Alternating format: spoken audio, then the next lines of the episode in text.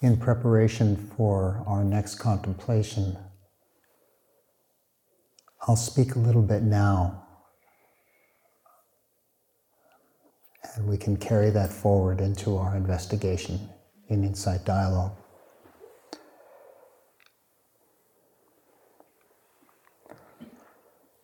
And one might wonder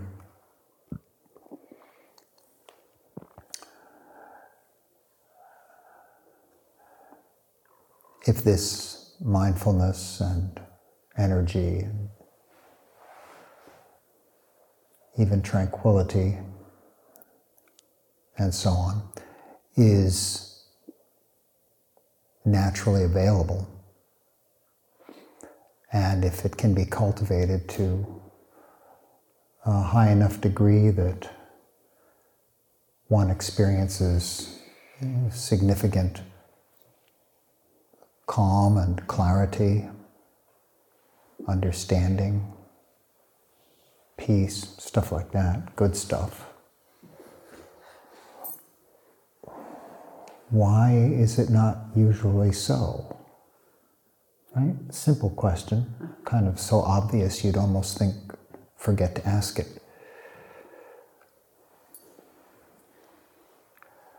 Why do we say stay so stuck? Because being stuck, uh, you may have noticed, is really painful.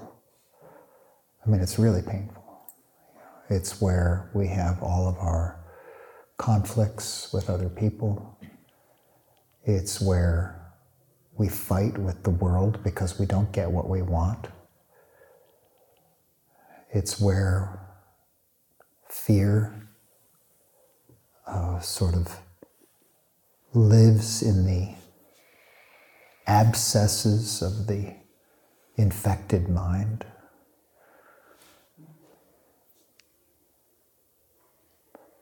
I mean, it hurts.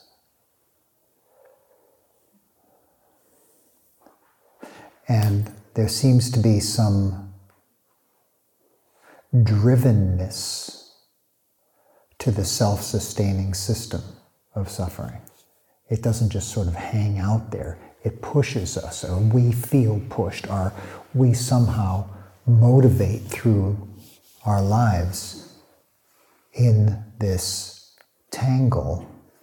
We don't even just sit in it, we just keep making more of it. It's remarkable. I mean, are we that stupid? Or what? What's going on? No, really. So okay, so I don't know if they still say this, but they used to say we're only using 10% of our brain. Let's just say that that's true. So if we used all of our brain, would it be 10 times worse? it's like I could really, really tie a really good tangle if I used my whole brain. You know, I could, I, those forces that push me to suffering, boy, they'd be really strong if I used my whole brain. Ouch.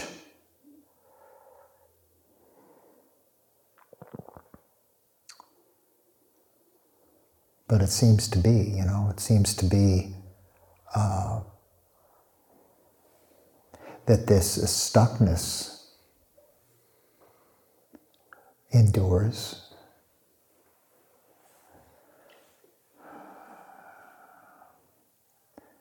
There's a teaching that runs through the discourses,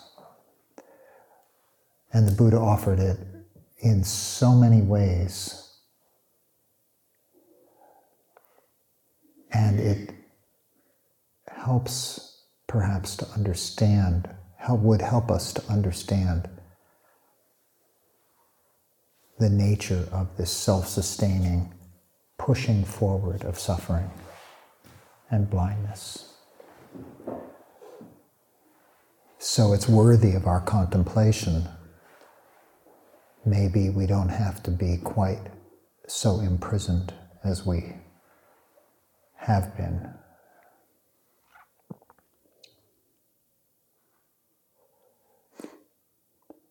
One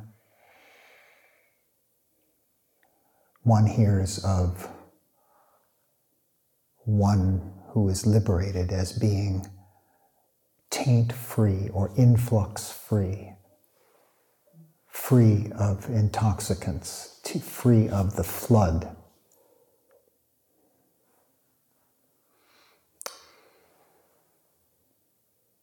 And one hears about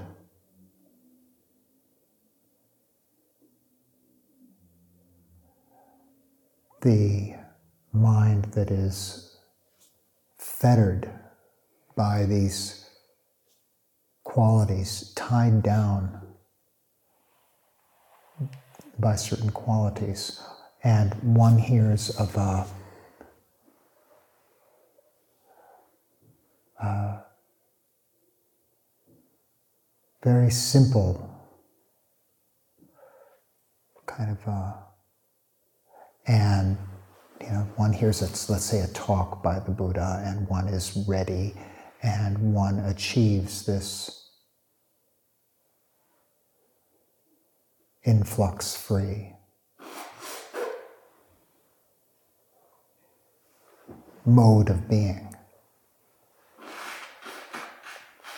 And in defining what is meant by that, there were these three aspects ignorance, the flood of becoming, the grasping at constantly becoming something, making a me, and the flood of sensual drive.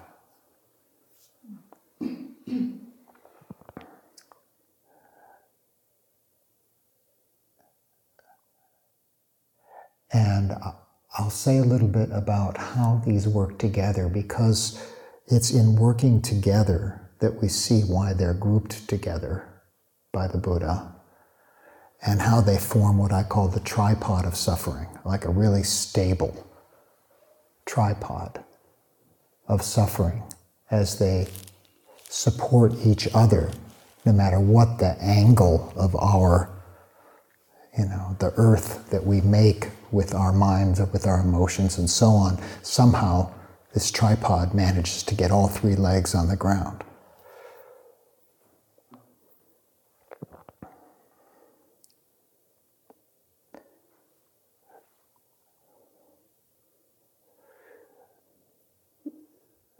So let's begin perhaps with something very easy to see, which is the, uh, the longing for the going out after sensual experience, sensory experience that will somehow please us and uh, give us what we want, get us what we want. We are the yeast looking for sugar basically. This organism is built to go get the stuff it wants for pleasure. And built into that, of course, is moving away from the vinegar, right? Moving away from what we don't want, because that's tantamount to moving towards what we do want, or at least want, not wanting the suffering of that other thing. So it's tied in. It's the movement driven by sense pleasure.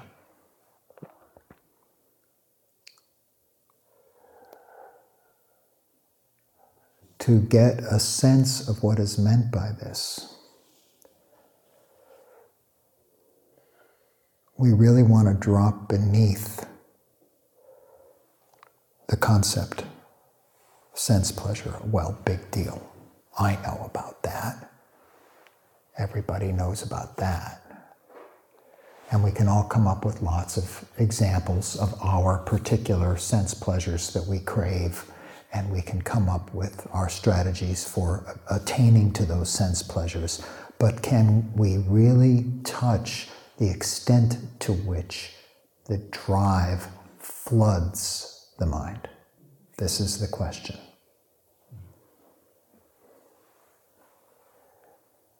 not just that, you know, I prefer this coffee brand to this coffee brand. How clever of me to notice that I'm driven by the pleasure of which coffee I get. It's really uh, an urging that motivates me, motivates me in life to do stuff, to get, and this is really important, the sense pleasure of also others. Give me that. And I will go out after that and I will strategize to get that. I will strategize to get the not only the sexual pleasure of others, but the intellectual pleasure of others. And I will strategize to get the um, uh, entertainments, and I will strategize to get, of course, the direct, simple sensory pleasures of taste and smell and sight and sound and so on. So, with each sense contact, we can see this kicked into motion. With each contact, we have the arising of the, you know, greed if we like it, aversion if we don't. We all know about that. Delusion if it doesn't interest us. But this isn't just with each contact, this is a whole pattern that is like a, a motivating force built up on top of this or in, intrinsic to our the design if you will of our sensory systems and our brain and how we have grown to survive in the world because this, these are the things that helped us survive. We would get the tasty food and the body wouldn't waste away. It would have the strength it needs. We would get the high calorie foods and we might survive through the winter. So we like the fats and we like the sugars because they give us quick energy. But the point is, when we look at the aggregate of all of these uh, inclinations of wanting and feeding sense pleasure, we see a kind of a push always going out to get always going out to get or again remember that that means avoiding pain right? So it's the same same piece. How can i avoid pain is also a way of naming how can i stay in what is relatively pleasurable so how can i avoid the loneliness how can i avoid the cold how can I avoid the bad food? How can I avoid the sharp edges? How can I avoid the criticism? And so on.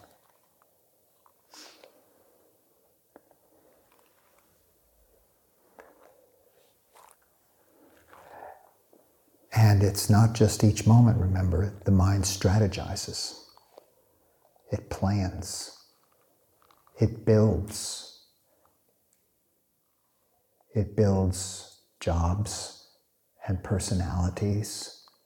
It builds houses. It builds cars so it can go out to get the pleasures. It builds factories that makes the things for pleasure. It builds oil wells. It builds weapons to protect the pleasures. It builds. It becomes systemic. It builds alliances it builds enemies. Pretty powerful force, yeah? And the key image here for this whole exploration now is how it floods the body mind, intoxicates the body mind, overtakes the body mind and we are in its thrall. That's it. This is where we get completely stressed in service of this sensual longing.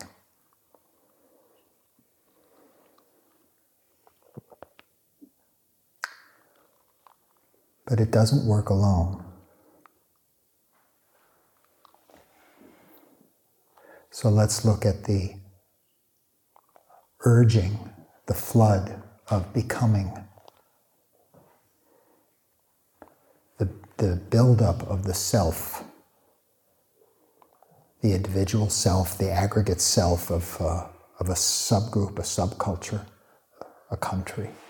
It's all self. But let's just start right here close to home.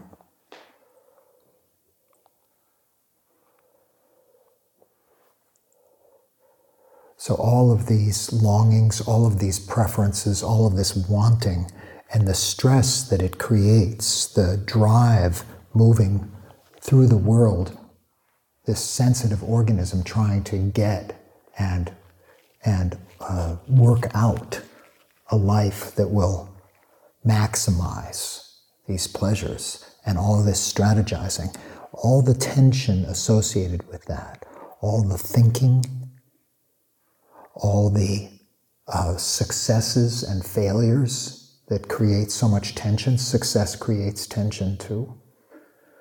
All of that, all of that tension is like a, a gathering point. It's, it's a, uh, it, it, it takes on a life of its own where this incredibly powerful brain mind thing, body mind, takes this nut of tension and this becomes self. This is the movement through the world of all of that preferencing and all of that strategizing and all of that getting and all of that protecting and all of that longing and all of that fear, all the thoughts and the emotions, the whole fleshy sense of it. It's not just some abstract thought. This is like what we feel. We feel me. And this me now has to be protected it has to be fed and built up and constantly stimulated so it knows where it is. When it can't get the stimulation it seeks from outside, it just makes up. It just makes up all kinds of thoughts. It plays music in its head. It has thoughts in its head. I am, I am, I am, I am. That's what it's doing. And that's a manifestation of the stress of becoming and getting. And it never ends because you can never get enough. Not only can the sensory pleasures never be lastingly fed just because of the physiology, it doesn't work like that, and also the psychology of it, because there's always a better one ahead. There's always something else to be had. But also, the constant feeding of that means that we have to, we're constantly forming more and more becoming. Bhava is the word in Pali. And this, this forward push of becoming and wanting to keep becoming and getting more and more food for me floods the body mind. So there's a push now through this life, through the actions of the body, through the ruminations and proliferations of the mind, of the personality how can I get? How can I become? And I don't just become through my pleasures of the senses, I become through you. You see me. I am. We are. We make each other. We validate each other's existence. And we have all kinds of unwrit- unwritten, unspoken, unrecognized contracts about mutual becoming. We see them all the time in, in our close relationships if we're honest We may or may not want to see them, but they're there. How are you this morning, sweetheart? Simple. I see you. Oh, I'm fine. How are you? I see you. Oh, okay, I'm stable for now. It's simple, it's innocuous, it's not bad. It's just cause and effect. And we're looking at it in a bare way that may be uncomfortable for some, but comfort wasn't promised. So, this, this becoming now, regardless of the sensory pleasure, has its own motive force. I'm going to become professionally successful and seen and have uh, plenty of occupation, keep myself flooded, keep the, keep the self system going. Not just because I want the money from the profession that will give me the sense pleasures, but because the becoming itself feels good. The organism seeks it. And the mind, the body mind, is flooded. A thought comes up. It leads into this becoming strategy. Out comes all of the particulars. Whatever yours and mine are.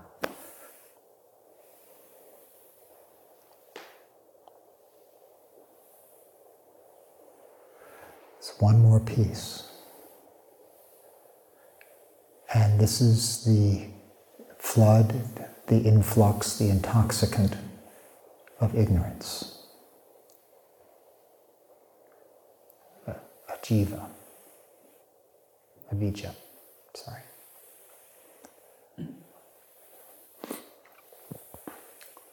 And this ignorance is simply, its most basic, not knowing that what I'm describing right now is constantly happening and dominating this life. That's one way of understanding how it keeps going. We're blind to it. Operating under the thrall of longing for pleasure and fear of pain, operating under the intoxicant of becoming. Well, that's just how life is. We even think of that as the good stuff. Me and my successes, and, you know, the successes of my child. And by the way, that's my child who's successful, which thereby makes me successful, because, of course, I made that. right? And that feels pretty good. I got double becoming my own. I got sort of a, a becoming appendage here. Help me become some more. Go out in the world and do great things. Oh, I become every time I read in the newspaper about my son, the president, my daughter, the president, if you will.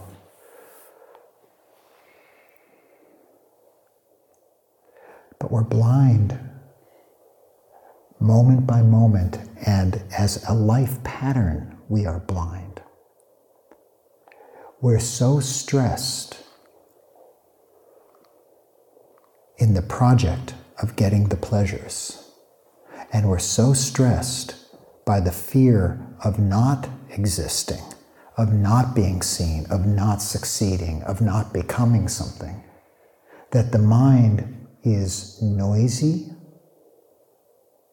preoccupied, unstable, and we can't see how things are. We don't see any of this.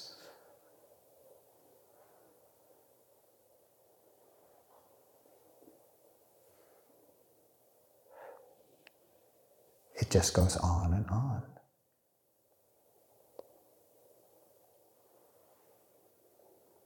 It's one of the reasons meditating can be so disruptive. Everybody meditates to get free of stress. Well, you really do some good meditation and you're going to see some stuff you don't like. That's just how it works. It's the shadow side. of meditation that you see the totality of the human experience when the mind gets clear. Of course, the good news is, is that maybe you can be free, but that's different than stress reduction. So,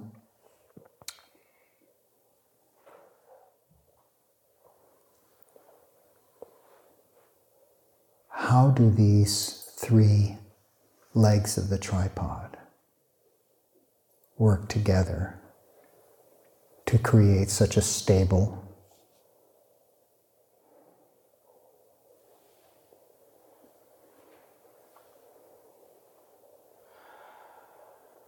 life of blindness and pain.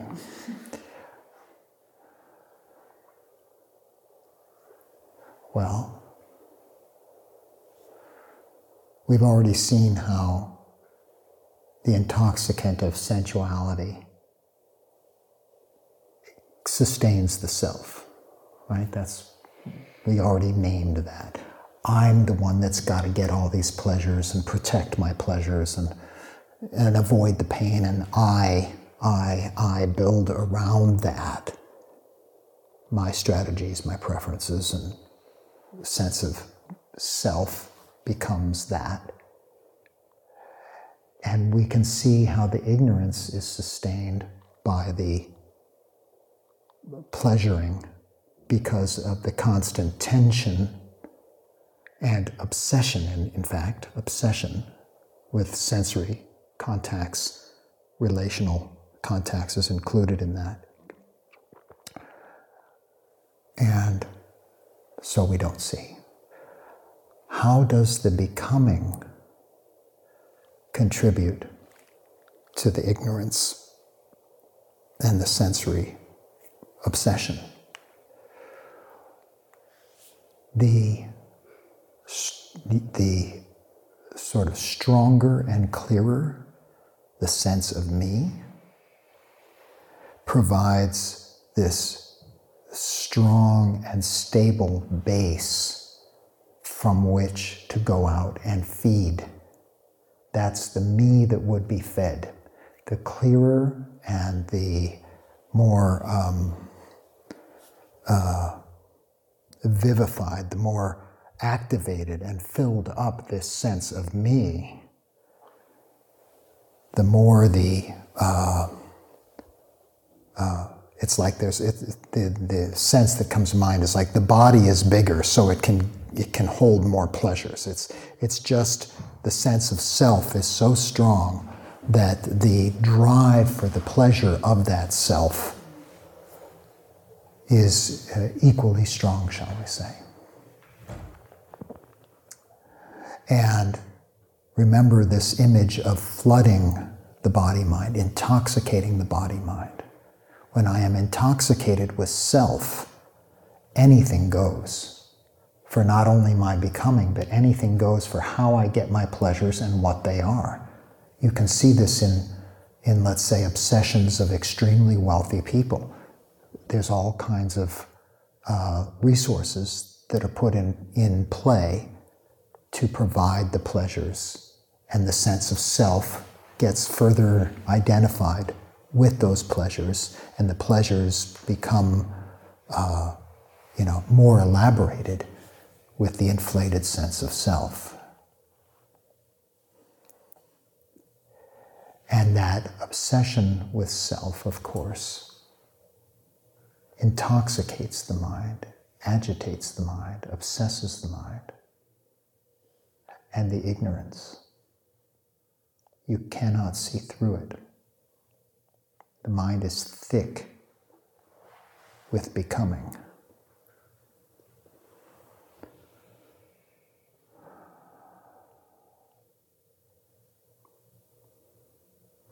And of course, the avidya, the not knowing of ignorance, is the, you might say, the linchpin, because this whole thing, as I said earlier, can just keep going when we don't know it. When we're, we're we don't know we're in prison. This just becomes life the way life is. So why do anything about it? Because we're constantly intoxicated. We're constantly flooded by it. The thought of a choice doesn't even come up when ignorance is operating.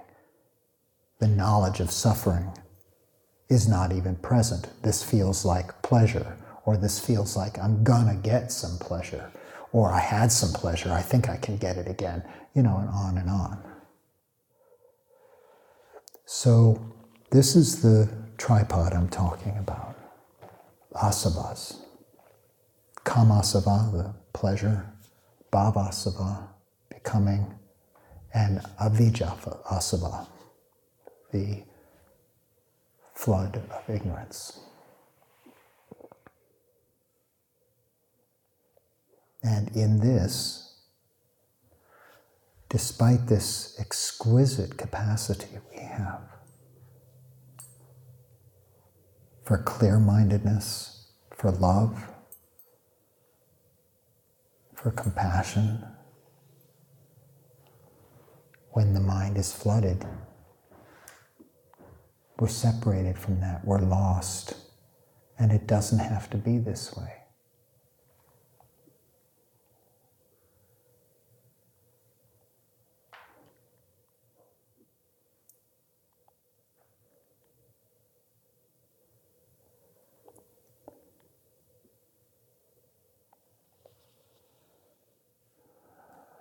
So now we have maybe some understanding of this phrase the influx free liberation of the mind, the taint free, the stain free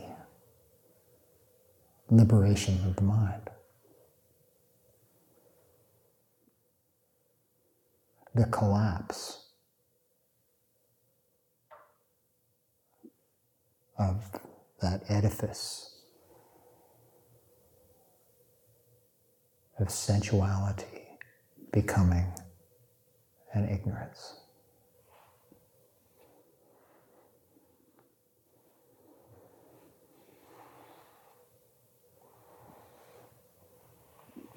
Is such a thing possible?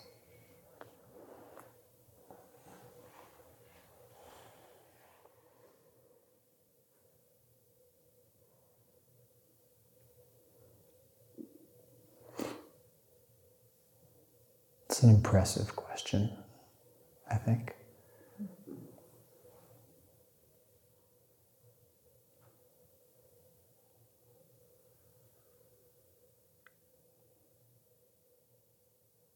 So let's find out for ourselves. Or at least get closer. Okay? Can I ask a question that's arising? Mm-hmm. So, Thank you for listening. To learn how you can support the teachers and Dharma Seed, please visit dharmaseed.org slash donate.